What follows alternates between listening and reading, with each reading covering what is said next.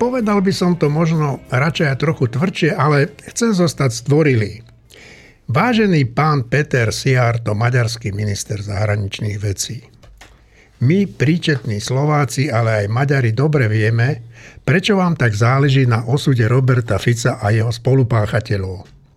Určite nie ste presvedčení o bezúhodnosti ľudí, ktorých má na kandidačnej listine a v podstate je vám fúg aj to, že Robert Fico za 10 ročie svojej vlády urobil zo Slovenska mafiánsky štát, ktorý ovládajú oligarchovia a nimi platení politici. No veď vy taký štát už máte doma a žije sa vám spolu s niekoľkými tisíckami vyvolených spolustraníkov v ňom celkom dobre. Vy len hľadáte spojenca, ktorý by sa k vám pripojil pri nechutnej podpore ruského diktátora Putina.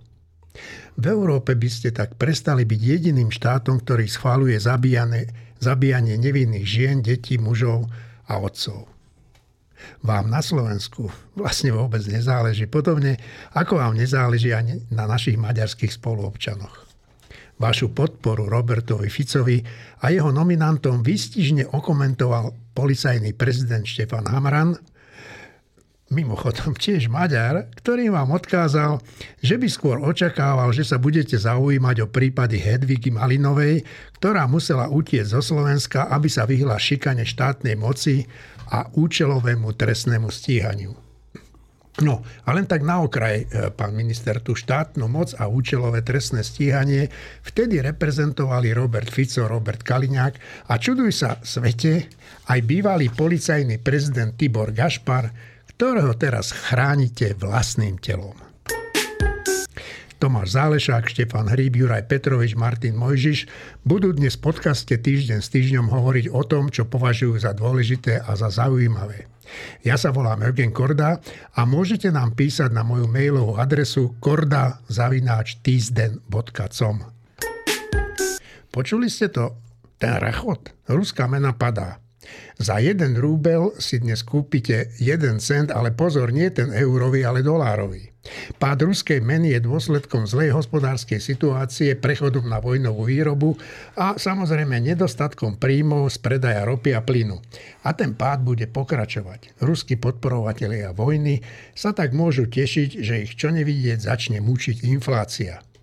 V meste Tambov na miestne výstavkové stredisko pre vodičov buldozerov a rýpadiel vyvesili transparent s takýmto heslom. Naučíme vás milovať vlast. A bola tam aj mapa, na ktorej je súčasťou Ruska okrem Slovenska aj Aliaška či Mongolsko. Písal o tom denní gen mimochodom. V ruských štátnych médiách sú bežné vyhlásenia, ktorých autory avizujú späť vzatie Prahy a Berlína, či dokonca Lisabonu do náruče e, e, Veľkého Ruska. Čo vy na to, páni Fico, Danko a iní milovníci tejto krajiny? No, priatelia, tak e,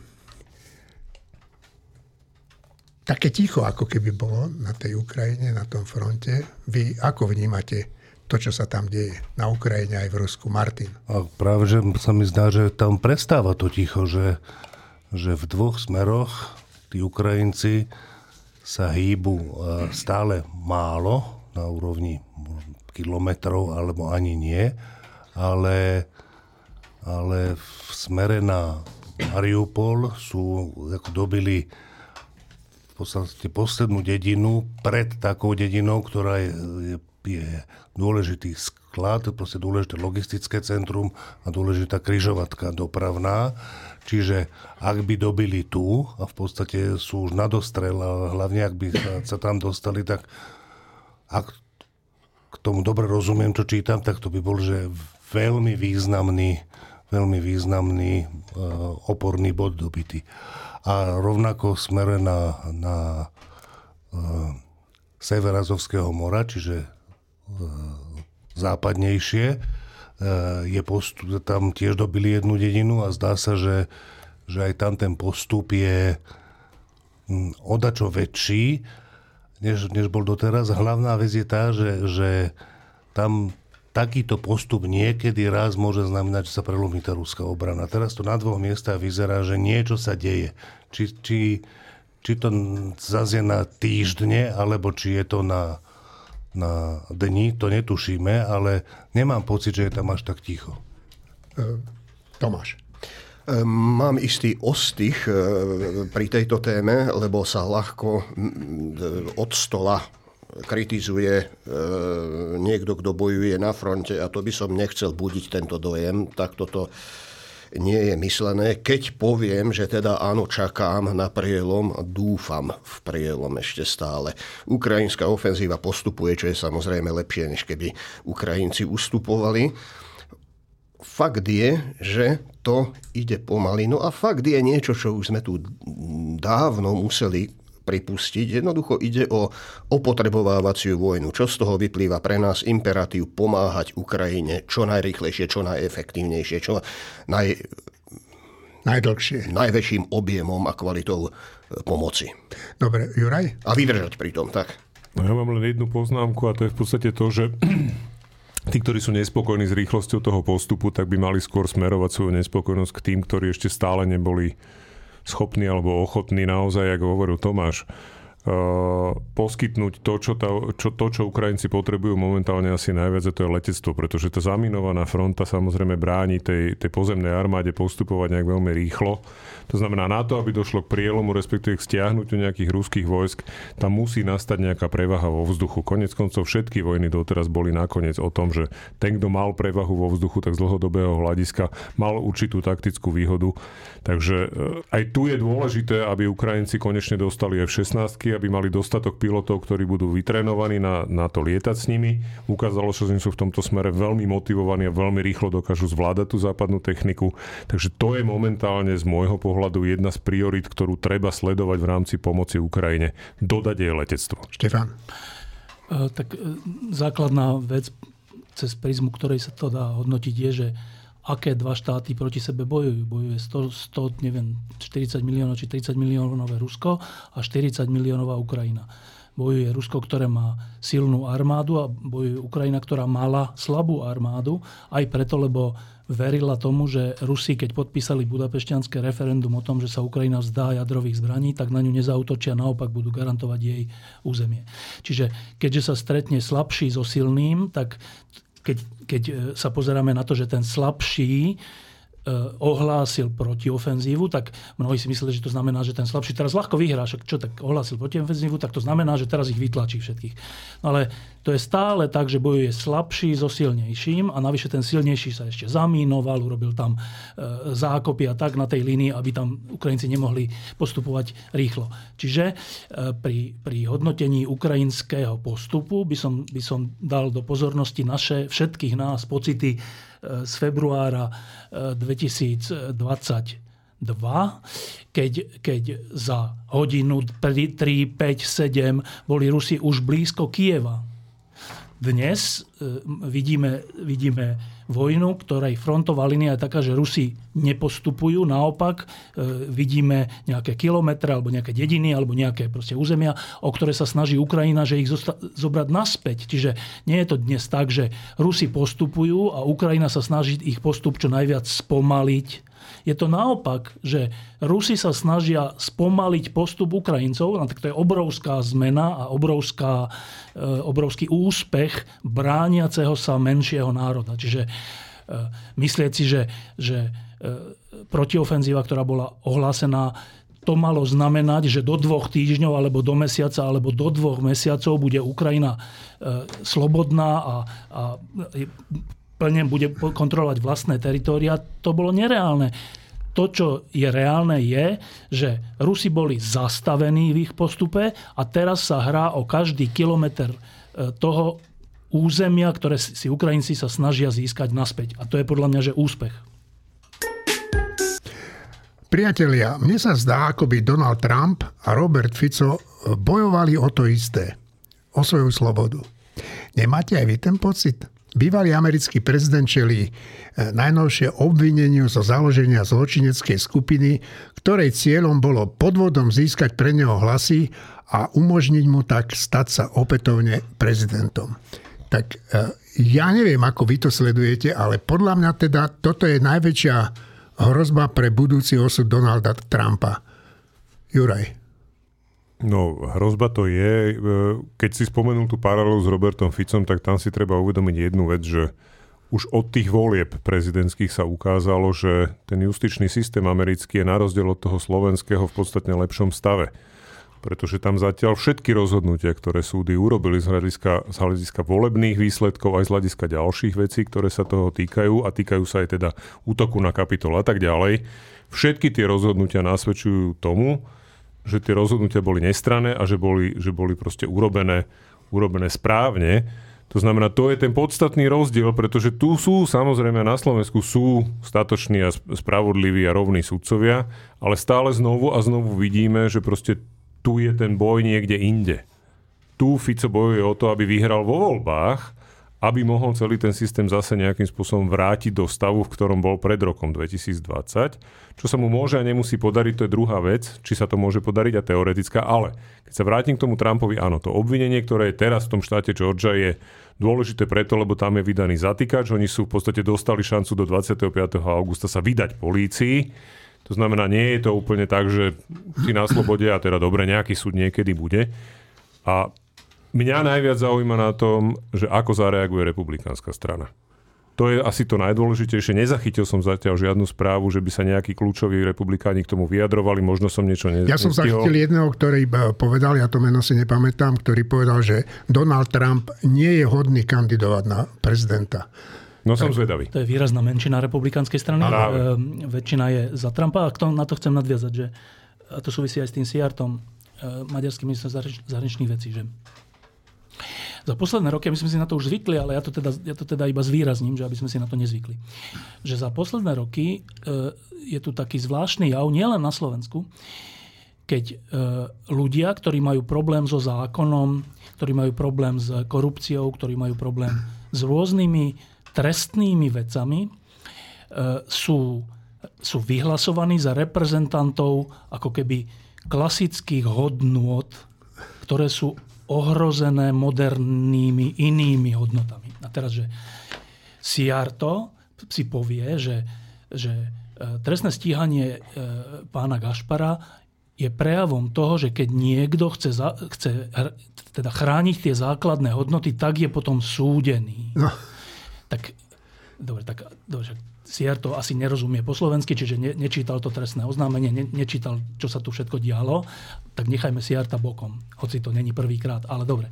Ale že úplne podobné to je, že, že e, Boris Kolár, sám svojho druhu exot, si zavolal e, na stretnutie Lepenovú, akože idú brániť tie klasické hodnoty. Lepenovú.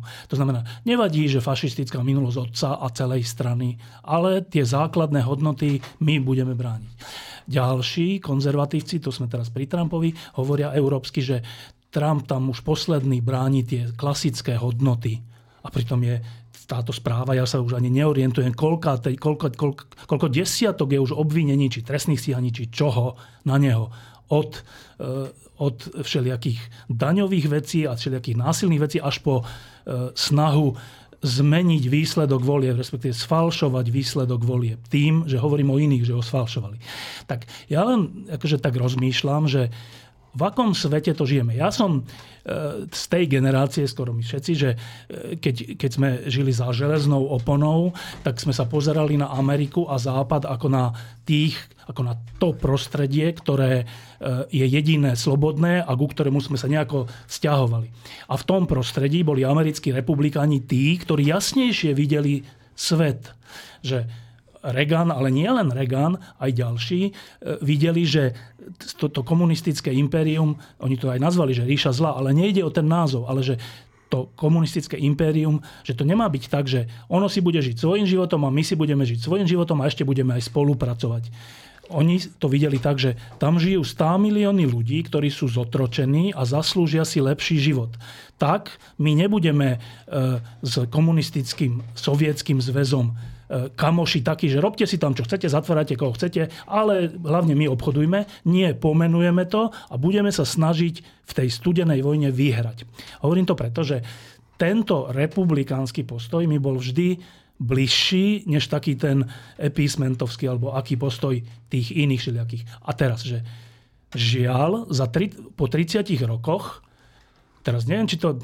Dobre, tak skoro to vyzerá tak, že mi je bližší demokratický prístup americký, než republikánsky. Pričom ten demokratický má 101 blbostí od Huntera, Bidena až po ďalšie tá, tá frakcia ich, tá progresivistická, ale to nie je jak naš, naši progresivci, ale tá ich, to je akože ďaleko začiarov s rôznymi vecami. A všeli čo iné. Ale, že tento, táto, tento príklon, alebo čo, našich a polských a maďarských a ja neviem akých konzervatívcov amerických k ľuďom, ktorí sú ale nehodní toho názvu, toho pojmu a už vôbec, že, že hodnot, že Siar to hovorí, že no my sme tu takí tí chudáci disidenti, ktorí, ktorí teda bránime tie hodnoty a preto sme popoťahovaní po súdoch. A teraz realita, Siarto a jeho kamoši, celá tá, celý ten Fides, je extrémne, sú extrémne zbohatlícky ľudia. A to je aké, aké hodnoty? Čo, o čom sa tu teraz rozprávame? O akých hodnotách? Podobne Trump No, čiže e, mňa na tom celom zaujíma, na tom Trump, keď, keď bude tých obžalob, obžalob 100 alebo 500, to ma nezaujíma. Však sme to videli na vlastné oči tu, ten, to tiahnutie na kapitol s tým, že tam aj zomreli ľudia, to nebola že nevinná manifestácia, tam, že zomreli ľudia, vrátane myslím, že nejakých policajtov. Jeden. Tak, tak e, že to sme videli na vlastné oči. Ja už nepotrebujem 300 obvinení a 200 porvod a neviem čo, ale však dobre, nech, nech sa to právne dorieši. Len hovorím, že že je nejak, nejak je vyklbený svet, že, že ľudia, ktorí, sa, ktorí hovoria, že ide o základné hodnoty, a ja, ja to hovorím to isté, že áno, však ide o základné hodnoty, ale tí ľudia vidia e, obrancov základných hodnot v tých, ktorí tie základné hodnoty v úplne najzákladnejších veciach porušujú, znevažujú alebo vôbec ich nerešpektujú. Tak tak ja neviem, či maďarský minister zahraničných vecí asi nevie, čo sa tu deje, však nech nevie. Ale asi všetci vedia, že čo sa deje v Amerike, aspoň v takých náznakoch. Asi všetci videli ten kapitol, asi všetci videli správanie sa Trumpa a jeho výroky. Tak ako je možné, že títo slovutní konzervatívci rôznych krajín nepovedia, že tak toto nie. Ako je to možné? To, že to nepovedia republikáni, väčšina z nich, to je tiež smutné, ale to je vysvetliteľné tým, že, že chcú byť pri moci a keďže vidia, že nemajú silnejšieho ako je Trump, tak účelovo mlčia o tom.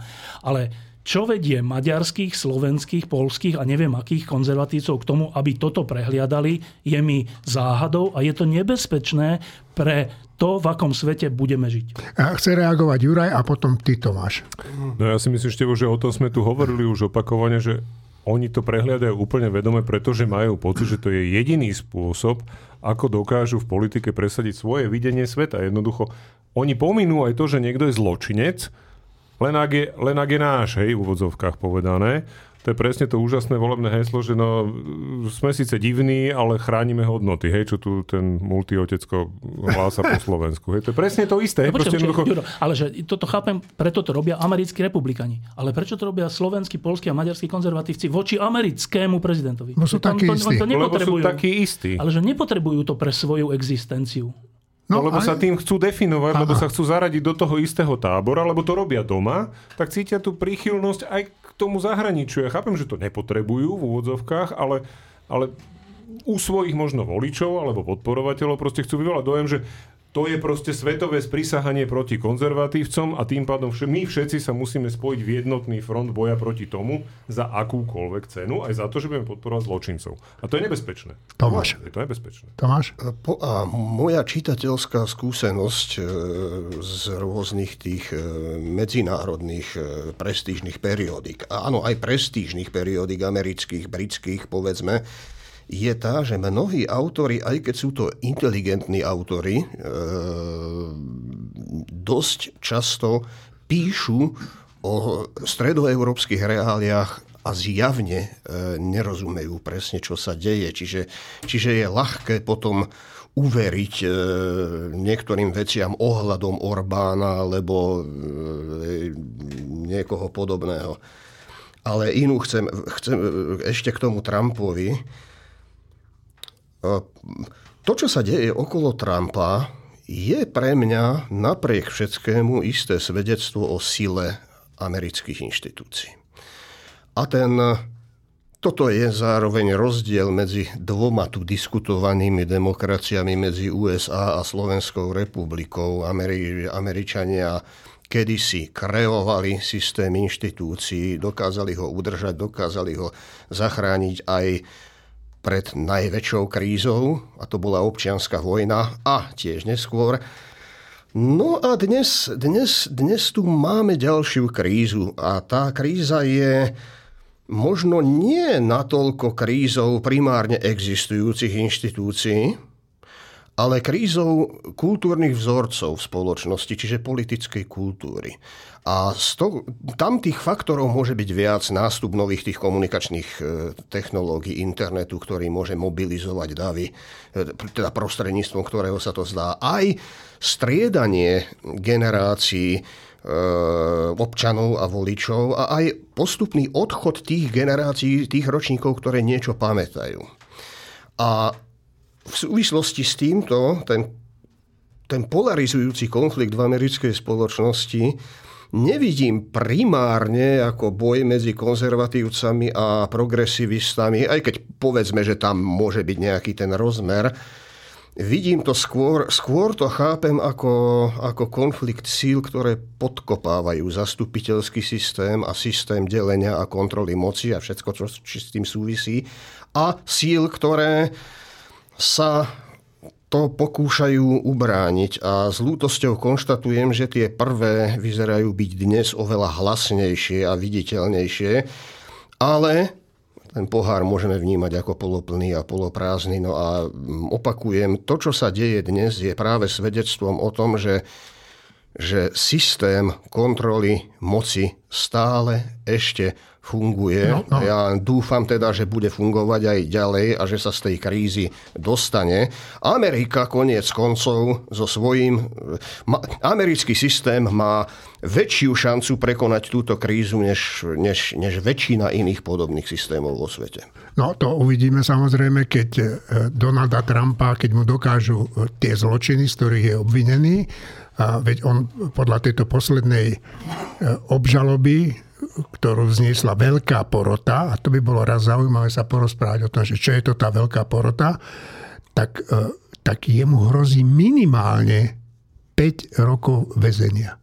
A to si teda ja dosť dobre neviem predstaviť, že bývalý americký prezident pôjde do väzenia. To tak si on, my nepamätáme. No, tak on, on už... To sa nestalo. To sa ešte nestalo. Nestalo ale, sa. No ani ale, nestalo samozrejme. No, tak nestalo sa to. No ale on, a ešte sa ani nestalo, že by amerického prezidenta fotili na tú fotku, kde fotia zločincov. To sa tento raz stane. Tento raz sa stane, že mu zoberú otlačky prstov. A tento raz sa pravdepodobne stane aj to, že pritom budú televízne kamery. A aj keby sa, to som sa dočítal, aj keby sa Donald Trump stal prezidentom, aj tak nebude vedieť toto trestné stíhanie zastaviť, pretože to nie je federálne stíhanie, ale je to stíhanie na úrovni štátu Georgia. No. Tak uvidíme, e, čo sa udeje a to bude ten kľúčový signál, že či americké inštitúcie odolali tomuto človekovi, alebo nie. Martin. Tak v prvom rade by som chcel povedať, že by bolo treba varovať Mariu Le Pen, že e, proste nejaké také základné informácie, že akým spôsobom zvykne ten kolár e, bojovať za tie konzervatívne hodnoty alebo len rovno to odporúčanie, že teda nech spoju bojujú, ale nech nie je s ním sama pri tom boji. K, k, tomu, k tomu Trumpovi, e, tam je strašne zaujímavé, že jak dopadne, jaká bude dôkazná sila e, v tej veci, či ten súd bude mať, e, bude mať mm, jak sa keď sa vezme do úvahy precedentné právo, či už podobný súd v podobnej situácii prebehol, e, nemuselo by to byť prezidentské voľby, ale niečo také, ako dopadol.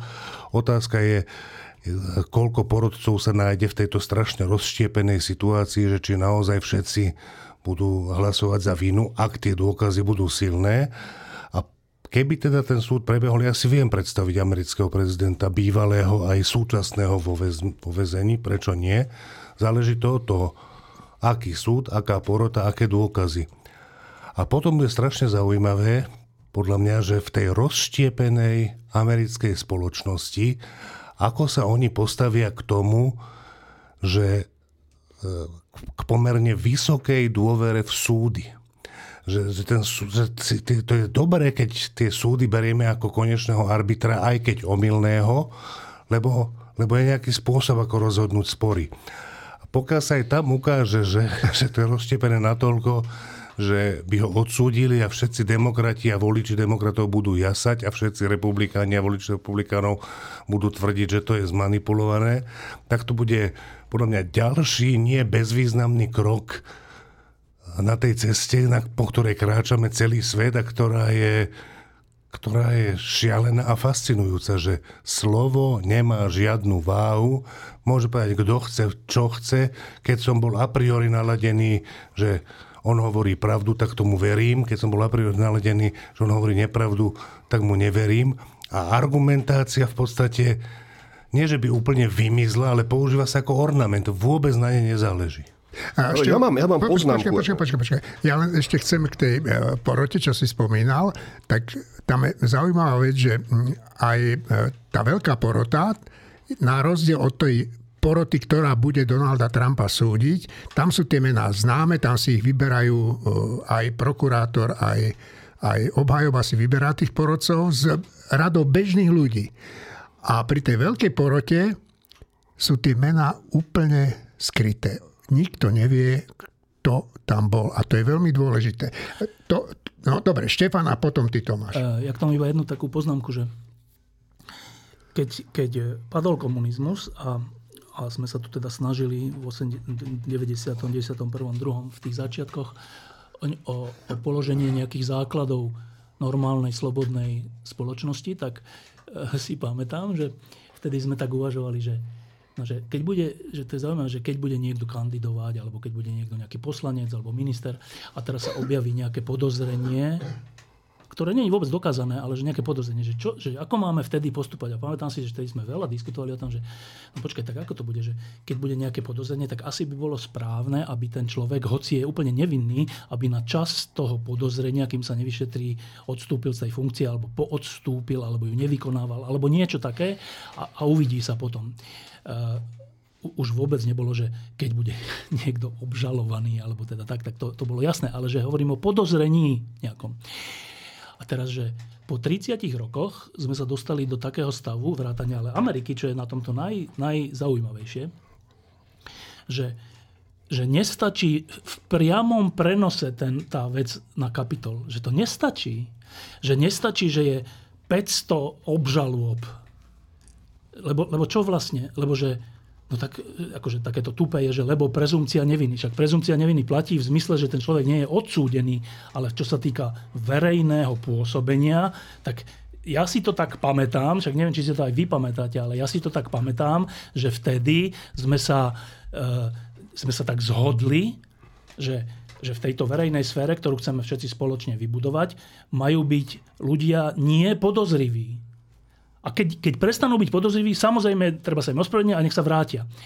Že, a, a dnes je to, že, že však len tu na Slovensku, že, že koľko je tých už aj nielen, že obvinených, ale aj odsúdených a, a o dohody o vine a treste z bývalého obdobia, koľko ich je? 50, 100 tých prípadov, že Nekonečné množstvo. A to nie že na nejakej okresnej úrovni, ale že na úrovni špeciálneho prokurátora, generálneho prokurátora, na, sudcov Najvyššieho súdu, na, sudcov všelijakých súdov, že na úrovni najvyššej je nie že podozrenie, ale odsúdenie skoro by som tak povedal, že celého toho obdobia sa z toho dá zo všeobecniť, z tých rozsudkov a z tých všetkých vecí, ktoré bežia. A o čom sa my tu rozprávame? Že že my sa tu vlastne rozprávame, že to je úplne jedno, lebo, lebo páni Fico a Kaliňák neboli odsúdení, síce teda za použitia 363, ale aj to dáme bokom, proste neboli odsúdení. A keď, keď ja sa vrátim k tým 90. rokom, tak ja by som vtedy povedal, že počkajte, nebláznime. Že akože nebláznime. Tak keď za vás vaša garnitúra takto zlyhávala, tak to je samozrejme vaša zodpovednosť. Že to je samozrejme, že od, a, a ani oni by nehovorili, že nie je vtedy. A dnes je to také, že, že jaká, jaká naša zodpovednosť, čo my s tým máme. Navyše polovica z toho je nespravodlivé. To sú vymyslené rozsudky. Tak ja len upozorňujem na ten posun, že vtedy, a pritom vtedy sme boli tzv. jak sa to vtedy hovorilo, že boli tzv. zavedené demokracie a my sme boli taká tá... Mladá demokracia. Mladá demokracia, teda také niečo. Tak vtedy sme mali lepšie kritéria na toto, že kto, kto môže pôsobiť vo verejnej sfére, než dnes. Že dnes skoro by som povedal, že už nie sú žiadne kritéria, že jediné kritérium vlastne je, že ak by ten človek bol akože za mrežami, teda zamknutý, tak vtedy nemôže kandidovať, lebo nemôže výjsť. Keby mohol výjsť, ešte aj vtedy by kandidoval. Ale že to je, to je strašný regres, že, že to už ani není, že strata citlivosti, ale to je, že toto, ja neviem, že demokracia slobodný svet má nejaké, ako sa to hovorí, že protiváhy a poistky a všeličo. Tak my ešte tu máme akú protiváhu a poistku? že, že, že tu už je úplne jedno, že či ťa prichytia pri trestnom čine, ak si politik. Že to je jedno. Víť, a pri, a pri všeličom inom. Viď Boris Kolár, viď jeden za druhým, viď plagiaty. Nahrávka z chaty. A všeličo, že teraz najnovšie je tá, tá nahrávka, však asi o tom budeme hovoriť, e, ktorú policajný prezident zverejnil, teda za začernenými menami, ktorá je že úplne že šialená, že čo, že tento tam hovorí, tento tam hovorí o najvyšších, najvyšších predstaviteľoch a nič, že ani len není, že my sme, my sme už tak uvarená žaba, že ani len o tom nehovoríme, že počkaj, nemali, nemali by byť, nemali, by nekandidovať náhodou tí, ktorí sú v niečom alebo v tamtom, že o tom sa už ani nehovorí, my už iba hovoríme, že no hlavne, aby nevyhrali. No, Tí, no. ale kto aby nevyhral? No. Že to je jak s Trumpom, že hlavne aby nevyhral. Ale akože nevyhral, že ak je pravda, že chcel zru, akože, e, zrušiť výsledky volieb, čo je základná vec demokracie, tak za to je aký trest? že za to je trest, že budeš mať troška hamby a znova budeš prezident? prezident. No, že, že toto, toto je svet, v ktorom sme aj my tu na Slovensku úplne že uviazli. Tomáš. Ja som pôvodne chcel bezprostredne reagovať k Martinovi a to v bode tej súdnej moci v Spojených štátoch. Ono bohužiaľ, sama súdna moc, tu teraz hovorím trochu v antitéze k tej nádeji, čo som vyslovoval predtým, ale samotná súdna moc je dnes predmetom polarizujúcich sporov, ktoré majú do značnej miery ideologické zafarbenie a niekomu sa to nebude páčiť, ale s tým nezačali republikáni. To sú spory, ktoré sa vedú dlho a bývali tu časy nie tak dávne, keď prevažoval skôr lavicový revizionizmus. Aj čo sa týka interpretácie ústavy, čo súvisí aj s interpretáciou e, sudcovskej e, jurisdikčnej moci. E, Súdna moc je tradične považovaná z tých troch základných exekutívy, legislatívy súdnej moci za ako si najslabšiu. A tak, takto sa na to pozerali aj otcovia zakladatelia americkí. A to bol aj časť motivov, prečo sa ju snažili urobiť veľmi nezávislou a zaopatriť istými právomocami. To súvisí aj s, tým, s tou tvorbou precedentov. No a tam potom ale sekundárne môže nastávať iný problém, ktorý súvisí s tým, čomu sa nadáva sudcovský aktivizmus. A tu, tu, tu môže zase dochádzať k pre, preskakovaniu e, medzi, medzi, medzi súdnou mocou a legislatívnou mocou, prípadne možno exekutívou. Čiže, čiže tento problém je tu dlho a ten problém je bohužiaľ v pozadí týchto polarizujúcich sporov. Čiže súdna moc je tiež týmto e, nabúravaná. Martin? ja zase tomu, hovoril Štefan, že tam to celé je bohužiaľ dvojsečná zbraň. Že e, keby, keby sme brali vážne, že ak je niekto podozrivý alebo obvinený, nebodaj obžalovaný, takže nemá vo verejných funkciách čo hľadať, ani v citlivých funkciách ako prokurátori, vyšetrovateľi a tak ďalej, tak Čurilovci už neviem koľko sú obvinení, by nemohli vyšetrovať. A akože ja si viem predstaviť takého Kaliňáka, že týmto spôsobom sundá za jeden deň 15 opozičných alebo teda koaličných podľa z tej druhej strany ľudí, lebo na nich vymyslí také veci ako na Hedvigu Malinovu.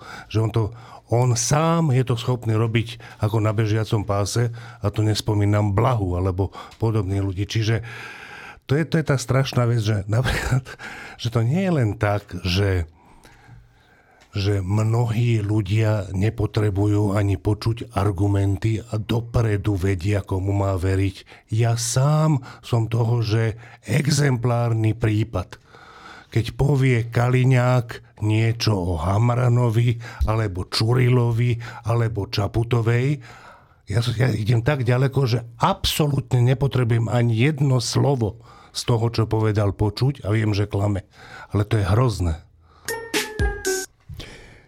Budúci týždeň, teda v pondelok, si pripomenieme, ak sa nemýlim, 55. výročie okupácie Československa. A, a aby to mm, vyzeralo lepšie pred očami, nevpálili sa len e, vojska Varšavskej zmluvy, a e, teda vpálili sa len vojska Varšavskej zmluvy, a, ale len Rumúni sa vzopreli a zostali doma. A, keby sa Ukrajina nebránila, tak by sme dnes mali Rusko v podstate pri Čiernej nad a čakali by sme, kedy Putin dostane chuť na ďalší kúsok Európy. No, tak e, ja si spomínam na ten 21. august, to som mal 19 rokov, bol som u babičky na dedine, to boli prázdniny a bola tam aj moja maminka. A ráno došla so slzami v očiach do postele, v ktorej som spala. Povedala mi, že Rusi sú tu, Rusi prišli. A ja som sa tak otočil na druhý bok a spal som ďalej. Až potom mi došlo, čo sa stalo, ale nedošlo mi to úplne v plnej hĺbke. Tak čo sa to stalo s nami vtedy? Kto boli naši zradcovia? Kto boli naši hrdinovia v tej dobe? Martin tak za zradcov sa núka, že by sa mali označiť tí, ktorí podpísali ten pozývací dopis, či list, či ak sa to volá. Ale na nich vôbec nezáležalo. To je že úplne jedno, že či tu, či tu niekto zradil, alebo nezradil. Akože keby, keby niekto nepustil na ruzinské letisko ten, to, prvé lietadlo, to, to Antonova, či čo to bolo, tak aj tak by sme to nebránili, tú krajinu. Čiže to, je, to bolo, to je úplne jedno, či tu boli zradcovia, alebo neboli zradcovia, či, či bol Dubček hrdina, alebo nebol hrdina, no nebol hrdina. A keby bol hrdina, tak sa nestane nič iné, len by bol, len by bol mŕtvý skôr, než sa potom zabil pri dopravnej nehode oveľa, oveľa neskôr.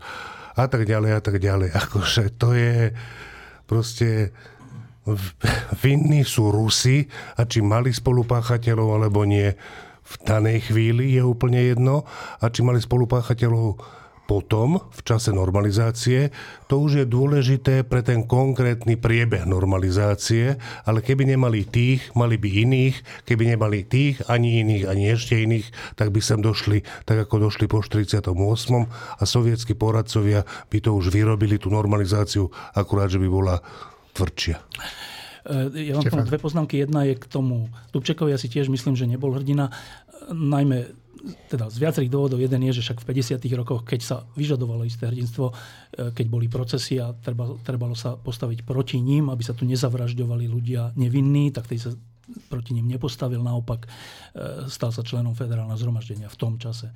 A, a po okupácii takisto František Krieger v v Moskve nepodpísal tie protokoly, Dubček podpísal, čiže Krigel je živým svedectvom, dnes už asi neživým, ale svedectvom o tom, že sa to dalo e, že to nie je tak, že sa to nedalo. E, a poďalšie, keď, keď potom teda už bol rok výročia tej okupácie, tak Dubček podpísal e, obuškový zákon. To je taký zákon, ktorým bolo umožnené polícii byť ľudí, ktorí demonstrovali na Dubčekovú podporu. No tak to už je zvlášť veľké hrdinstvo. A ďalšie hrdinstvo je, že a potom všetkom, keď ho ešte aj vylúčili z ústredného výboru alebo odkiaľ, tak ešte prijal funkciu veľvyslanca v Turecku. To, je, to už je aké ponižujúce a prečo to vlastne prijal, že aby mal ten plat alebo čo. No, čiže t- takto by sme mohli pokračovať. Pričom Dubček v 68. bol symbolom toho lepšieho v rámci komunistickej strany. Ale, a to je asi to najdôležitejšie, že keď sa hovorí, že tak ako mohli e, vojska Varšavskej zmluvy na čele s Moskvou vniknúť alebo okupovať nezávislú krajinu. Tak kto toto hovorí, nemá dobré vedomosti z dejín, lebo my sme neboli nezávislá krajina. Ani Maďarsko nebola nezávislá krajina. Ani východné Nemecko, ani Polsko, ani Rumunsko. Ani... to všetko boli tzv. satelity Moskvy a rozumelo sa pod tým to, že my máme iba takú obmedzenú suverenitu. Že akože má, áno, že máme medzinárodné návštevy, stretnutia a sme v OSN a neviem čo, ale keď ide o podstatnú vec, a podstatnou vecou je, že aký režim tu bude, že či tu teda bude slobodný alebo neslobodný pod vedením Moskvy, tak na túto otázku má veto Moskva. No ale to je v tom prípade, ak sa toto prijalo a československí komunisti toto prijali, však keby to neprijali, tak by neboli komunisti. Tak keďže toto prijali, tak je úplne podivné, že sa nad tým divili potom, že počkajte to, akože ste sem, akože, ako to, že nás okupujete? Veď my sme tu slobodné Československo. Akože slobodné Československo, pá, vážení členovia ústredného výboru, však vy ste sa stretávali na tých internacionálach a neviem kde, pod vedením Brežneva a Stalina a neviem koho. A nehovorili ste, že nie, nie, nie, že to on nemá právo veta. Veď ste všetci boli pod ním. Tak, no, čiže ja tým chcem povedať, že okupácia bola strašná vec, je to čistá zodpovednosť Moskvy, teraz, teraz sú tu tie absurdné pokusy, že však ale boli tam aj ukrajinskí vojaci, to sú tak absurdné pokusy, že čo s tým majú ukrajinskí vojaci, však tí majú nejaké velenie, nie? Čiže... A Rumúni tam neboli, čiže nebol náhodou ten Čaučesku vlastne, vlastne dobrý. No, také úplne blbosti, ale že, že či, teda to dôležité je, že zodpovednosť za, za to je samozrejme na Moskve a na Rusku v tom, v tom, v tom aj v dnešnom čase, ale že strašne dôležité je to, čo často ľahko prehliadame, že, že v akom svete žijeme a aké sú naše záväzky a záruky. Že ak, ak by sme sa teraz, teraz by bol rok 1983 a takto by sme tu sedeli, tak by sme si asi museli najprv položiť otázku, že v akom svete žijeme a aké máme záruky my tu Československo a došli by sme k tomu, že žijeme v svete, kde Moskva o nás rozhoduje, či chceme alebo nechceme a keď, keď sa raz rozhodnú, že sem prídu tanky, tak sem prídu a s týmto by sme sa rozišli, že aha, tak v takomto svete žijeme. Vtedy sme to vôbec nevnímali a ja sa obávam, že ani dnes to nevnímame mnohí, ako na Slovensku, že, že v akom svete žijeme a aké máme záruky, tak dnes žijeme vo svete, že, že sme členmi Európskej únie a NATO, čo znamená, nie to, že oni keď si zmyslia, tak nás okupujú. To znamená, že keď si niekto iný zmyslí, že nás chce okupovať, tak oni nám pomôžu. Čiže dnes žijeme vo svete, ktorý vylúčuje okupáciu z roku 68. Vtedy sme žili vo svete, ktorý ju nie že umožňoval, ktorý ju z definície tvoril. Taký bol ten svet. Čiže e, ja úplne chápem taký ten smútok alebo taký ten, takéto rozhorčenie vtedajších mladých aj starších ľudí, ktorí sa predsa len nadýchli. V umení to bolo úplne tak, že bolo také slobodnejšie československý film a všetko. Čiže ja úplne chápem, že keď sa toto odseklo, tak vtedajšia generácia bola taká, že to je koniec sveta. Chápem to. Ale iba pripomínam, že to nebol žiadny že to nebolo žiadne vykolajenie z dovtedajšieho sveta, že to bolo presne to, ako ten svet fungoval, len sme si to nevšímali. Tak poučenie z krízového vývoja nech je, že všímajme si, v akom kontexte a s akými zárukami žijeme. Raj? No, keď si spovedal to, vy, to vykl, vyklbenie, tak v podstate Pražská jar bola vyklbenie komunistického režimu. To bol ten základný moment a bolo treba súdruhov zrovnať zase do late, čo teda Brežnev následne aj urobil. To znamená, že skutočne e, tá anomália bolo vlastne tá Pražská jar. Preto v podstate, ako ja rozumiem ľudí, ktorí vtedy, že ja som vtedy nežil, uh, takže rozumiem tých ľudí, že ktorí sa nadýchli po tých šialených 50 rokoch, keď sa v tom začiatkom 60 začali vrácať tí politickí väzni, tí, ktorí to prežili, tak proste bol to úžasný pocit a bola tam nejaká nádej, že ten režim je možné reformovať, ale aj z dostupnej literatúry sa dá veľmi jasne prečítať, že samotní komunisti boli už pripravení na to začať ťahať za ručnú brzdu, pretože jednoducho sa im celý ten proces vymkol spod kontroly. A to, že teda to urobili skôr tie vojska, ako to urobila tá komunistická strana, bolo v podstate šťastie aj pre Dubčeka, pretože skôr alebo neskôr by aj on ako správny komunistický funkcionár musel začať riešiť to, že teda nejaká cenzúra musí byť, lebo tu už si hoci kto píše hocičo. Tu chcú akože ľudia normálne politické strany a demokratické voľby a podobné veci a to si predsa komunisti nemohli dovoliť. Navyše teda však v ústave bola vtedy vedúca úloha strany zakotvená od roku 1960 Takže toto je potrebné si uvedomiť. Čo mňa, keď, keď premýšľam nad 21. augustom a okupáciou Československa, mrzí asi najviac, je to, že dnes polovica občanov Slovenska si myslí, že Rusko je v práve, keď, keď chce okupovať a zničiť Ukrajinu. To je niečo, čo v štáte, ktorý bol okupovaný Ruskom a bol okupovaný spôsobom, že tu bolo vyše 100 tisíc e, vojakov, dnes je schopný niekto vyvreskovať, že 200 vojakov americkej armády na základni v kuchyni je okupácia Slovenska. To je proste tak neuveriteľná hlúposť, že, že mi vždy znovu zostáva nad tým rozumstať. Navyše sú to tí americkí veci, ak si hovoril Tyštevo, ktorí nás chránia pred akoukoľvek inou okupáciou a keby ich tu bolo, že 10 krát viac, tak sme len chránenejší pred nejakou okupáciou. Len nie, tu je najväčšia kauza, keď sa dvaja americkí vojaci pohádajú v samoobsluhe na no. E to je proste to, že tu ruskí vojaci zabíjali ľudí, že tu neviem koľko desiatok ľudí umrelo v tých prvých dňoch okupácie, že sú tu ľudia, ktorí aj prešli, potom, aj potom, aj potom oni... neskôr ešte, že tu boli znásilnenia, že tu boli vraždy ruskými vojakmi, ktoré nikdy neboli vyšetrené, pretože to vždy tí komunisti nejak ututlali. Že tu boli ľudia, ktorých prešli ruské tanky na ulici len preto, lebo proste nedali pozor a to nikdy neušetrili, nikdy nevyšetrili, tak to už dnes nikto nejak nebere do úvahy, ale tak to je tá podenková pamäť slovenského občana, pretože na Slovensku sa 68. a 69. rok interpretuje často len tak, že vtedy sme získali federáciu.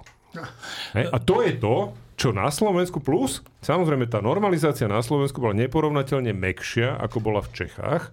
To znamená, že to Slovensko tu nešli ľudia čistiť kanály, tu išli robiť niektorí nejaké úr... Niektorí áno, ale, ale tu veľká väčšina aj tých bývalých komunistov skončí v nejakých úradníckých, nenápadných pozíciách. E, náš sused, ktorý bol novinárom, tak, tak skončil niekde v Národnej galérii a nie, že by musel proste umývať niekde výklady a tak ďalej. To znamená, že, že tá normalizácia bola slabšia, bola mekšia, plus získali sme federáciu, ktorá bola čisto formálna, nikdy riadne nefungovala, ale toto je to, čo skresluje pohľad na okupáciu. Ešte jedna vec na, na teda upresnenie, že, že vtedy k nám prišli ruské vojska e, ktoré nás okupovali. Bolo to proti vôli, to nebola, že pomoc, to, to nebolo, že my sme potrebovali, mali sme nejaké ohrozenie z, neviem, zo západu a teraz sme potrebovali pomoc z východu, tak sme ich zavolali, aby tam nám pomohli.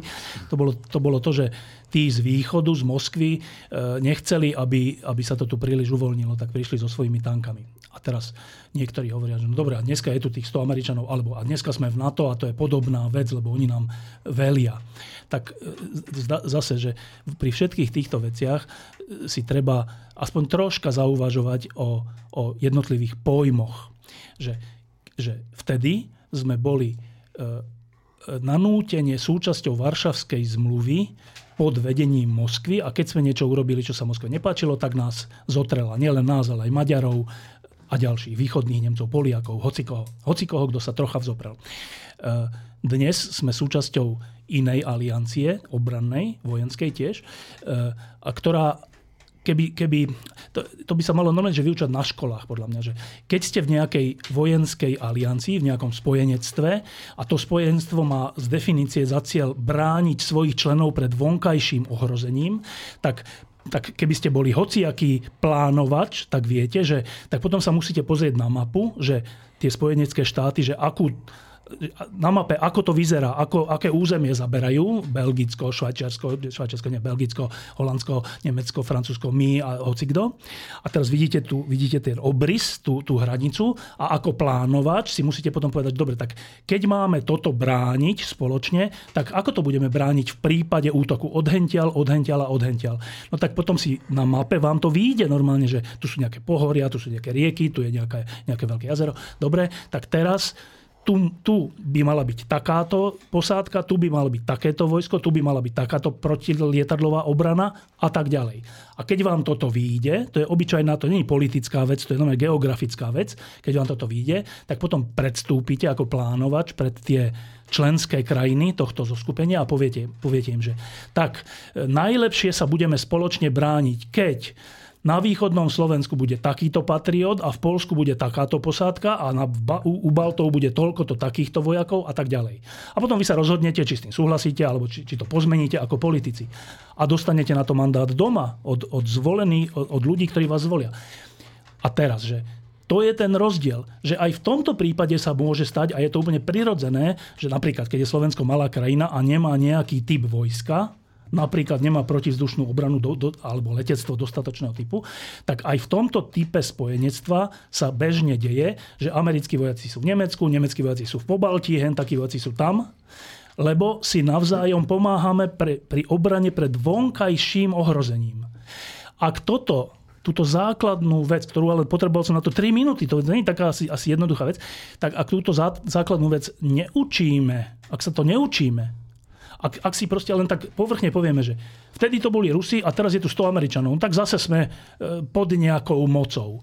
Tak ak si to nerozložíme na to, čo som pred chvíľkou povedal, tak uviazneme do úplnej hlúposti, že v tom prípade ale ohrozujeme vlastnú bezpečnosť, lebo potom tí ľudia, ktorí tu chodili po, po ulici a protestovali proti zmluve so Spojenými štátmi, tej, tej e, obranej alebo akej, tak tí ľudia, ja si myslím, že oni úprimne mnohí z nich nechcú tu mať cudzích vojakov, tzv. cudzích vojakov. Len im nikto nepovedal, že celým zmyslom takéhoto spojenectva je, že keď nejaká krajina je malá a slabšia, tak tie iné jej aj vojakmi pomôžu. A to, to je náš prípad, že keby sme tu nemali žiadnych vojakov a žiadny patriot a nič, tak ako sa budeme brániť? No, to som považoval za potrebné povedať, že je lákavé porovnávať, že jedni vojaci na našom území, iní vojaci na našom území. Ale to sú dva úplne iné svety. Tomáš a potom Juraj. Už áno, keby sme boli neutrálni podľa predstav tých tunajších,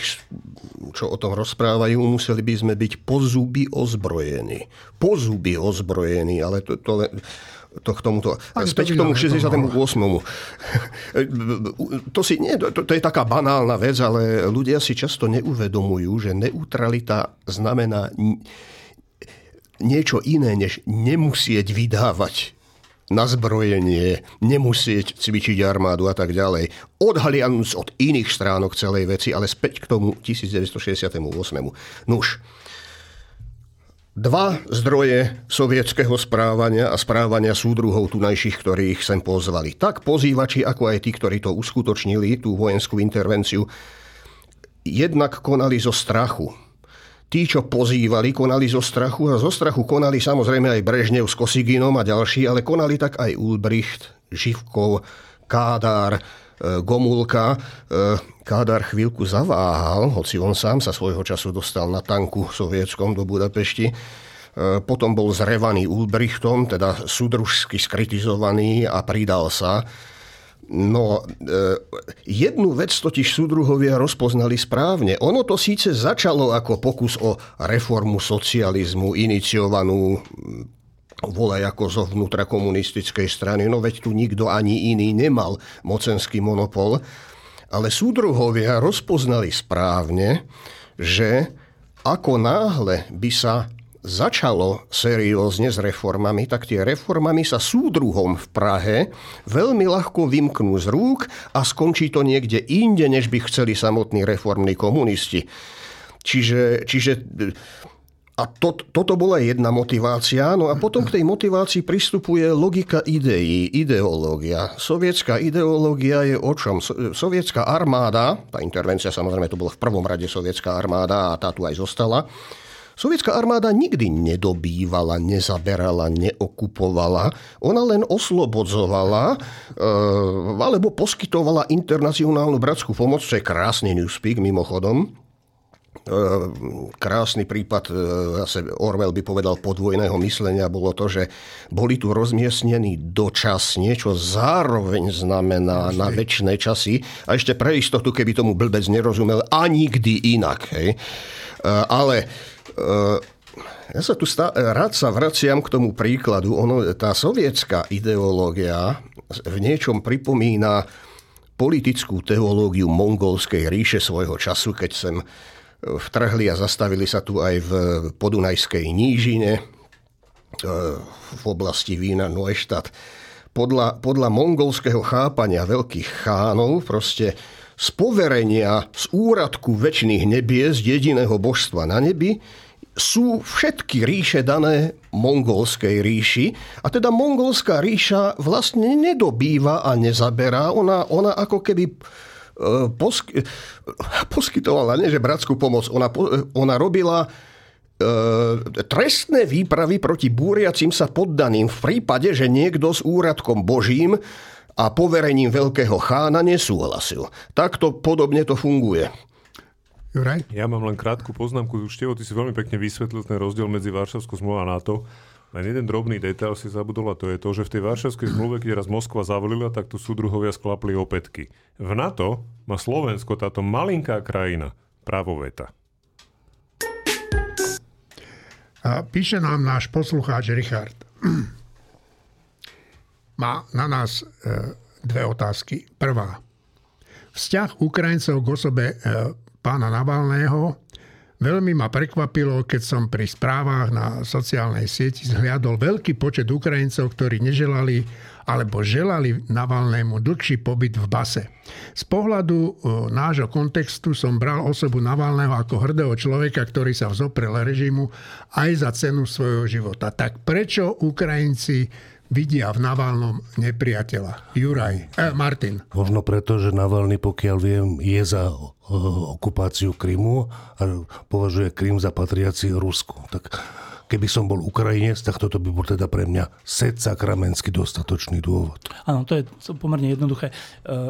Navalny z hľadiska ruského režimu je, sa správa hrdinsky, v tom zmysle, že chceli ho otráviť a on napriek tomu sa vrátil do Ruska vediať, že aj tak ho zavrú potom neférovo a urobili to znova a znova.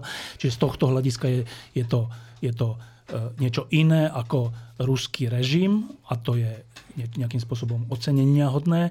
Súčasne platí, ale tak to v živote je, že každý máme rôzne stránky. Súčasne inou stránkou Navalného je, že on je ruský nacionalista. Čiže pre neho Krím je ruské územie a to je zase z hľadiska Ukrajincov úplne, že oveľa dôležitejšie, než to, že on vzdoruje v nejakom väzení v nejakej inej veci, vnútoruskom, vnútoruskom e, spore. Čiže e, znova, akože svet je taký, že e, vždy zase je, je dôležité vidieť kontext a nejaký, nejaký širší rozmer. Lebo ke, áno, núka sa to, že Navalny je taký hrdinský, že oni ho chceli zabiť, on napriek tomu tam ide bojovať, hoci vie, že ho pošlú na Sibír, že to, to by málo, to, sa, to, je, to, to volá po Nobelovej cene, alebo čo?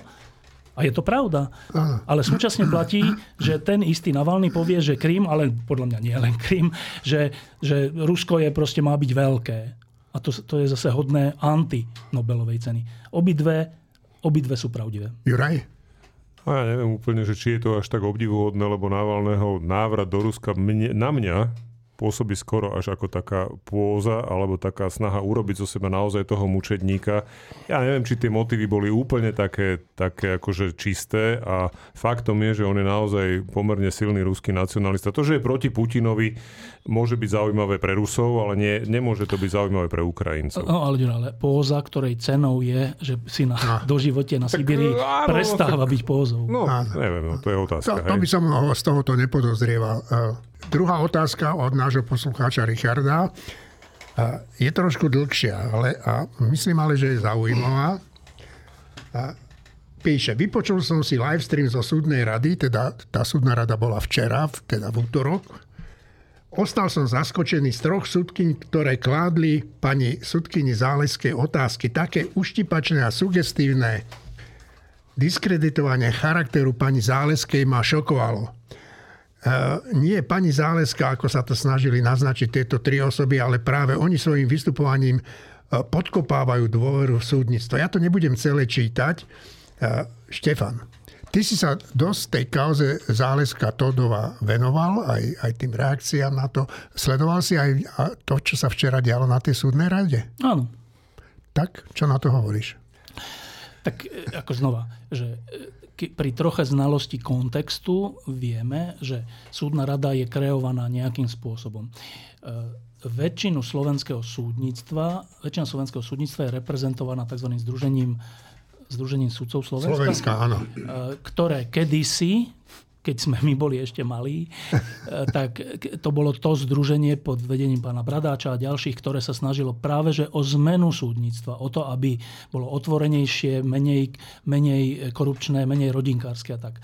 E, po rokoch, dlhých rokoch sa to zmenilo, že dnes je vedenie Združenia sudcov Slovenska, pokiaľ ma teda pamäť neklame, a nedošlo tam k ďalšiemu zvratu, ale myslím, že nie, tak dnes je vedenie Združenia sudcov Slovenska skôr na tej strane, ako bolo kedysi za Harabína. No a tento, toto rozdelenie medzi sudcami ono neskončilo jednými, druhými alebo tretími voľbami, to je, to je na dlhšiu trať. E, o tom boli všetky tie reformy, ktoré sa stali alebo aj nestali, ktoré sa mali stať. A je úplne samozrejme, že keďže táto časť sudcov Slovenska má svojich reprezentantov v nejakých orgánoch, napríklad v súdnej rade, tak je, je úplne že samozrejmosťou, že z tohto brehu budú proti Záleskej hovoriť strašné veci. A je zase samozrejmosťou, že z toho druhého brehu budú hovoriť, budú sa na to pozerať cez prizmu týchto faktov minulosti a postojov tých ľudí e, k rôznym veciam. Čiže e, nebolo na tej súdnej rade nič prekvapujúce, to garde bolo prirodzené, tak toto je. A, a k tej samotnej kauze vlastne už ani nemám čo povedať, lebo ja som v tom poslednom editoriále napísal, že možno je je nejaký problém, ak je súdkyňa a novinár v nejakom vzťahu, že možno to je problém, ale z tých dôvodov, ktoré som dovtedy čítal, ja taký problém nevidím, čiže som vyzval na to, že ak niekto vidí, nech mi napíše, alebo nech to niekde povie a ja potom poviem, že aha, tak toto je ten problém. Tak konštatujem, že prešiel týždeň a stále som ten pravý dôvod, prečo je to konflikt záujmov, nenašiel. No, ja, keď som, ja som to nemal žalúdok celé pozerať, ale tie súdky, ju tam, ktoré ju tam tú zálesku teda dosť nechutne e, ničili, tak naozaj žiadny zásadný problém nepredniesli. Martin. No ja som to samozrejme nepočúval, lebo ja som ten, ktorý v takom prípade, ako je vypočúvanie Pamely Záleskej, nepotrebuje počúvať, čo tam je, ale som veľmi milo prekvapený, že tie súdky tam boli len tri. To je podľa mňa úplne slušný výsledok na Slovensko. Dobre, tak uh, myslím si, že chcete ešte niekto na to reagovať? No, uh, Tomáš. stále sa tu v podstate točíme okolo podobného problému, aj keď hovoríme o súdoch. Tu sa, tu sa za 30 rokov plus riešilo všetko možné, ale niektoré kľúčové, e, základné otázky fungovania, nastavenia zastupiteľskej demokracie, ústavného poriadku sa tak ako si stratili. Aj, aj keď sa hovorí o súdoch, tak väčšinou sa rozbúri debata vtedy, keď e, súd vydá nejaké kontroverzné rozhodnutie. E, ľudí zaujímajú verdikty, ale nie nastavenie systému pravidel. A to, na to sa to proste nie je dostatočne príťažlivá, dostatočne emócie burcujúca téma, takže sa o tom ako si nehovorí.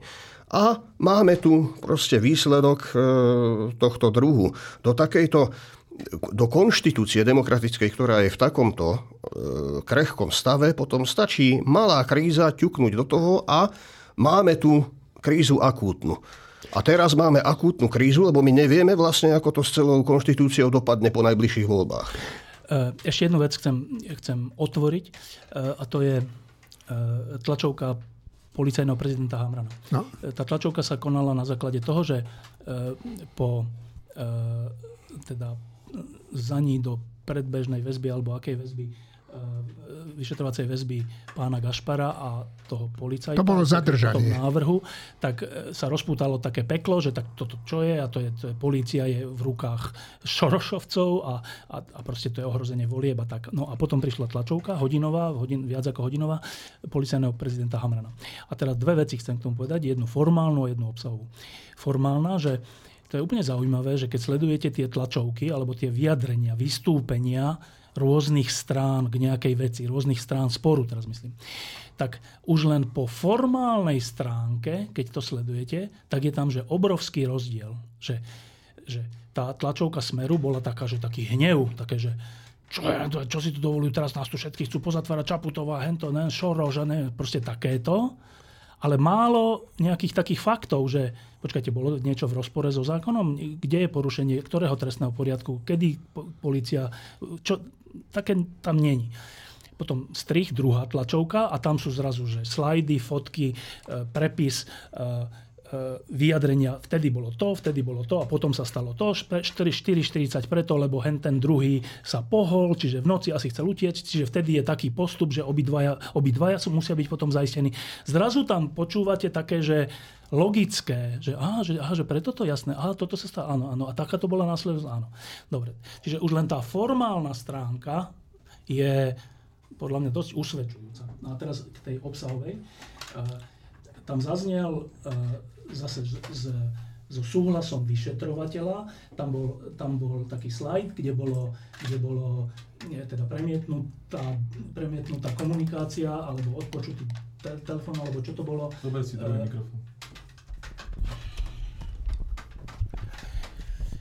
kde bola e, odpočutá komunikácia alebo telefón, alebo čo to bolo medzi vyšetrovateľom, nie, medzi jedným z tých obvinených a nejakými ďalšími ľuďmi. A teraz, že čo bolo v tej komunikácii? Čo sme sa to bolo na oficiálnej tlačovke prezidenta policajného zboru? Čiže keď už vedenie policie považuje za dôležité zverejniť takúto nahrávku, tak asi by sme sa tým mali zaoberať, lebo to není, že jedna pani povedala. To je, že oficiálne to bolo, zaznelo na, to je na, dôkaz. na tlačovke štátneho prezidenta orgánu, to je policajného zboru dôležité. Čiže keď už vedenie policie, on to nepsie prezentoval ako dôkaz, on považuje za to, on to prezentoval ako dôležité. Toto je zver časťou vyšení takúto trvacieho nahrávku, tak písu, si by sme sa na mali rozdiel od obre, lebo to, čo sa hovorí, to není, že ja teraz čo jedna pani povie, tam je veľa. To je, že v tej, v tej oficiálne tom bolo za tej nahrávke na, to je na, alebo v tom na tlačovke štátneho opise orgánu. To je dôležité. Tam sa on to neprezentoval ako dôkaz, on hovorí, on to prezentoval, že toto je v tom časťou to úplne trvacieho zjednoduším. Písu, že na rozdiel od nejakého, čo sa hovorí, sily, a teraz čo na Slovensku, tam je v vrát tej, v tej, tej politických, tej nahrávke alebo v tom presu o opise rozené. Tam sa s nimi hovorí o tom, je to úplne zjednoduším. Na, zhromažde nejaké sily ve Slovensku a Peňsku vrát z politických, to sú o, aby rozené za tie pesnými stíhaniami jazyku naupili zhromaždili z, z radou doteraj peňžích svetkov, ale jazyk o iných, ktorí by mali buď to meniť názor, alebo aby niečo povedať, čo nie je pravda, alebo aj čo je. Za tie pravda to je jedno. Peniaze kúpili ľudí z, z radou doterajších svetkov alebo iných, ktorí by mali buď zmeniť názor, alebo niečo povedať, čo nie je pravda, alebo aj čo je pravda, to je jedno. Že keď teraz máme opačnú nahrávku, ktorá hovorí, že počkajte, je to naopak, že to tá opozícia, alebo tí, tí významní ľudia, ne, ne opozícia celá, ale že významní ľudia sa snažia za peniaze. To, je, to, to nám tu hovorí policajný prezident. Pozor, že to nám nehovorí nejaký politik, ktorý má za tým nejaký záujem. To nám tu hovorí štátny orgán. Že je tu nejaká skupina ľudí, ktorá za veľa peňazí sa pokúša uplatiť nejakých ľudí, aby zmenili výpovede alebo dali nejaké výpovede, aby sa zakrylo to, čo sa, ne, to, čo sa odokrýva. Tak, tak počkajte, ale a teraz realita. Pán Kálavský, ktorý bol na jednej strane, bol zrazu na inej strane. A zrazu hovoril proti tým svojim kamošom. A dnes je odsúdený. Dnes je odsúdený v neprítomnosti, myslím. Že Počkajte, a není náhodou to tak, že toto, táto nahrávka vlastne popisuje realitu? Poprvé ju dáva štátny orgán, po druhé tie ovocia vidíme. No a teraz čo? Nič? Že tri roky sa tu hovorí, že je to tak, že, že, že opozícia má byť zničená. Veľa ľudí tomu uverilo. A potom tu máme, že fakty na základe informácie štátneho orgánu, nie politickej strany, ktoré hovoria, že úplný opak. A čo teraz? Že nič? Že prečo tu není krik? Prečo tu teraz není, že spoločné vystúpenie demokratických strán, ktoré by toto povedali? Prečo to není prvá správa všade, že počkajte, tak toto takto je 20 miliónov? Nič. No a to sa len vraciam k tomu, čo sme tu už viackrát povedali, že, že, že čo vyhráva voľby. A v mnohých prípadoch voľby vyhráva komunikácia, alebo teda schopnosť vysvetľovať, alebo schopnosť rozlíšiť, že toto je podstatné a toto je nepodstatné. Toto je dôležité a na toto treba reagovať. Ja zatiaľ, ja som fakt prekvapený, že po tej tlačovke som videl také, jasné, že Šelik zareagoval v zmysle nejakých štekov, Áno. ale že nejaká že zásadná vec, ktorá by bola, že každodenne, keďže toto sa, to, to tu nevidím, pričom je rozdiel medzi faktami a tamtými tlačovkami trojročnými, ktoré ale fakty nepotvrdzujú. Dobre, uh, Štefan, končíme. Čo bude v novom čísle? Počkajte, ale ja, vy si čo o tomto myslíte? Ja tak? No t- ja si o tom myslím, že je to presne tak, ako tu hovoril už aj Martin. Že uh, jednak po tej formálnej stránke je to presne to, čo sme tu už hovorili stále, že je to úplne jedno, čo kto hovorí, pretože jednoducho na argumenty sa dnes už vôbec neprihliada. To je prvá vec. Druhá vec je, to ale neznamená, že by som s tebou nesúhlasil v tom, že jednoducho, ak súčasný, alebo teda tá, tá poviem to tak, že tá možno prepitujem, lepšia časť politického spektra vyprázdni mediálnu scénu a nechá týchto ľudí neustále masírovať voličov svojimi klamstvami a tým, čo proste prezentujú, tak sa potom nemôže čudovať, že 30. septembra potom spláče nad Vejdelkem, lebo to nemôže to inak dopadnúť. Jednoducho, keď vyprázdni mediálny priestor a nerob, ja neviem, však 15 rokov hovoríme o tom, že Fico robí každodenné tlačovky, nikto iný to tak nerobí. Prečo to nikto iný nerobí? Však tomu treba kontrovať. Nerobí to. A potom sa všetci čudujú, jak to, že Fico vstal z mŕtvych. No tak dovolili ste mu to, tak sa nečudujte. Máte, čo ste si vyrobili. Bohužiaľ. Mart- uh, v prvom rade si myslím, že, je, že je, bolo veľmi potrebné a že je veľmi dobré, že policajný zbor o, v osobe svojho prezidenta ako zverejnil tú vec, aby rozptýlil pochybnosti medzi svojimi priaznivcami, že či to bolo, že či to je dobre zdôvodnené celý ten postup alebo nie. Podľa mňa v dostatočnej, ďaleko dostatočnej miere preukázali tým, ktorí im držíme palce, že to bolo v poriadku. Teraz tá druhá vec, že či to môže nejako pohnúť tou, tými, tými smerákmi a týmito ľuďmi, nie, pretože, pred, ich voličmi, nie, pretože, čo sme to už hovorili, dokonca ja si myslím, že Fico, aj keď si myslím, že on je taký šikovný, že to urobil nevedome, ale oni urobili jeden geniálny ťah, že s tými Čurilovcami oni falšovali tie nahrávky, proste ich zostrihávali alebo dávali zlé prepisy. Dokonca generálna prokuratúra sa na tom zúčastňovala, že prepis je iný, než znie tá nahrávka. A to nám pripadalo aspoň mne v prvej chvíli, že, že bože, to sú takí babráci, však na toto sa príde. Aj keď mi bolo jasné, že keď sa aj na to príde, väčšina ľudí bude počuť prvú verziu a tu si zapamätá. Ale to má ďalší úžasný dopad, že ak, sa, ak robia toto oni, tak potom ich ľudia nebudú veriť žiadnej inej nahrávke v budúcnosti, keď im nebude vyhovať, lebo ktože, ak sa to manipuluje, všetci to manipulujú, ešte aj naši to manipulujú. A tretia vec, ako na to reagujú tie politické strany, tak, keďže ja ešte stále rozmýšľam o tom, že budem voliť KDH, tak tiež, tiež ma napadla taká vec, že Dobre, Štefan hovorí, že nejaká zrozumiteľná, jasná komunikácia. Dobre, to je jedna taktika. Druhá taktika je tichá modlitba k Pánu Bohu, prípadne k sedem bolestnej Pane Márii. Teraz, to ja si budem musieť overiť, že či je sedem bolestná Panna Mária, ktorá je síce patrónka Slovenska, ale či to znamená, že je občianka Slovenska. Ak áno, tak má jeden hlas. Ak nie, tak nemá ani jeden hlas. Čiže otázka je, že popri tej tichej modlitbe, ktorú nejako nechcem uh, umenšovať, alebo čo, to je dôležitá vec. Predpokladám, určite to dôležitá pre toho, kto sa modlí. Ešte by som sa za nejakú trošku hlasnejšiu komunikáciu prihováral. Ja k tomu poviem rovno k, tej, k tejto téme dve veci. Ja len poviem, že Štefán sa usmieva.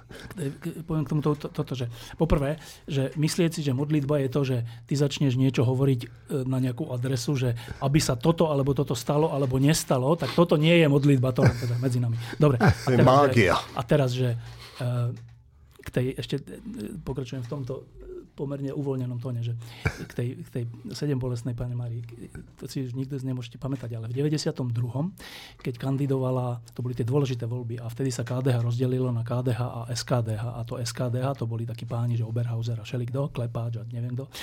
A keďže oni mali menej percent ako KDH, tak sa snažili pred voľbami nejak nahnať tie percenta a jedným z tých jedným spôsobov bolo, že napísali a teraz neviem, či do svojho programu, myslím, že do svojho programu, že, že na našej strane je sedem bolestná panna Mária. No to bolo, že v programe. Dobre, a teraz e, boli voľby, získali 3% alebo 2, menej málo, proste nepodarilo sa to. Tak som si dal tú námahu, išiel som na ich tlačovku povolebnú a no, som sa prihlásil. A, a som povedal, že počúvajte, že pán Klepáč, že však nejak to nevyšlo, že 3%, ale že teda chcem sa opýtať, že, že to, dve veci sa chcem opýtať, že Odkiaľ ste mali informáciu, že vás podporuje sedem bolestná pána Mária poprvé a po druhé, že, akože, ak, že to je taká slabá, že máte iba 2%, ak vás teda podporovala. No, tak to len akože na margo týchto... A čo povedal? Že, zasmial sa a, a nič nepovedal, však vedel, že to je čisté klamstvo. No, čiže, čiže e, nie je úplne Martin ďaleko od, od, toho, od toho, že niektorí politici naozaj takto uvažujú. Ja som toho osobným svetkom. No, ja som bol na východnom Slovensku a tam v, v jednom meste v Humenom malo KDH meeting na námestí. Mimochodom prišlo tam dosť ľudí a potom som tam stretol pána predsedu aj s jeho manželkou a s jeho manželkou, ktorú ja mám ináč rád sme sa chvíľku bavili a ona sa strašne stiažovala na to, že jak ich tí novinári ignorujú. No tak ja by som jej touto cestou rád odkázal, že teraz po tej tlačovke Hamrana mali možnosť poriadne zareagovať, ale nestalo sa. Tomáš. No toto by nebol už spomenutý jediný, jediný spôsob, akým sa politika nahrádza zaklínaním podľa predstav niektorých ľudí. Ja, ja dúfam, že to KDH nerobia teda mimochodom, ale keď už sme pri tom zaklínaní a tých zaklínadlách, tak vlastne sa vraciame k tomu, že prečo, prečo neodznievajú argumenty, alebo prečo, prečo argumenty, ako to niekto povedal, už nič neznamenajú. No oni nič neznamenajú, pretože, pretože neodznievajú, pretože tu prebieha zväčša boj hesiel a teda zaklínadiel, alebo sa tu politickí vodcovia jednotlivých strán obklopia poradcami, s ktorými nediskutujú argumenty, ale diskutujú kto má mať akú farbu kravaty pri tlačovke, kto má sedieť od pána predsedu 35 cm napravo alebo 27 cm naľavo, kto má hovoriť 1,5 minúty a kto má hovoriť 1 a 3 čtvrte minúty. No a potom sa, potom sa argumenty nahrádzajú heslami a očakáva sa teda, že ľudia sú tak hlúpi, že budú počuť len na hesla. No ale oni nemôžu počuť to, čo nepočujú potom. Po, počujú len tie hesla. No ja by som len rád povedal... Som to zjednodušil, ale áno. E, takú, takú jednoduchú vec, že ja som čakal, teda čakal, no. Nečakal som vlastne, že, že ten smer na to zverejnenie toho telefonického alebo akého odpočutého hovoru nejako zareaguje, smer že zareaguje na to a on fakt zareagoval. Dnes na východnom Slovensku mali veľkú tlačovku o tom, ako tá zonácia tých národných parkov e, ničí tých súkromníkov a čajemkov, ale e, tento fakt, ktorý bol zverejnený, ich vôbec nezaujal. Nie, Štefan. Akože na nejakú tlačovku, to si, ja teraz viem iba názov, ktorá mala byť dnes Smeru, kde bolo niečo také, že tlačovka na tému Uhamarana si môžete to je iné. kúpiť. Čo si môžete ono kúpiť? Trestné oznámenie alebo čo? Niečo také.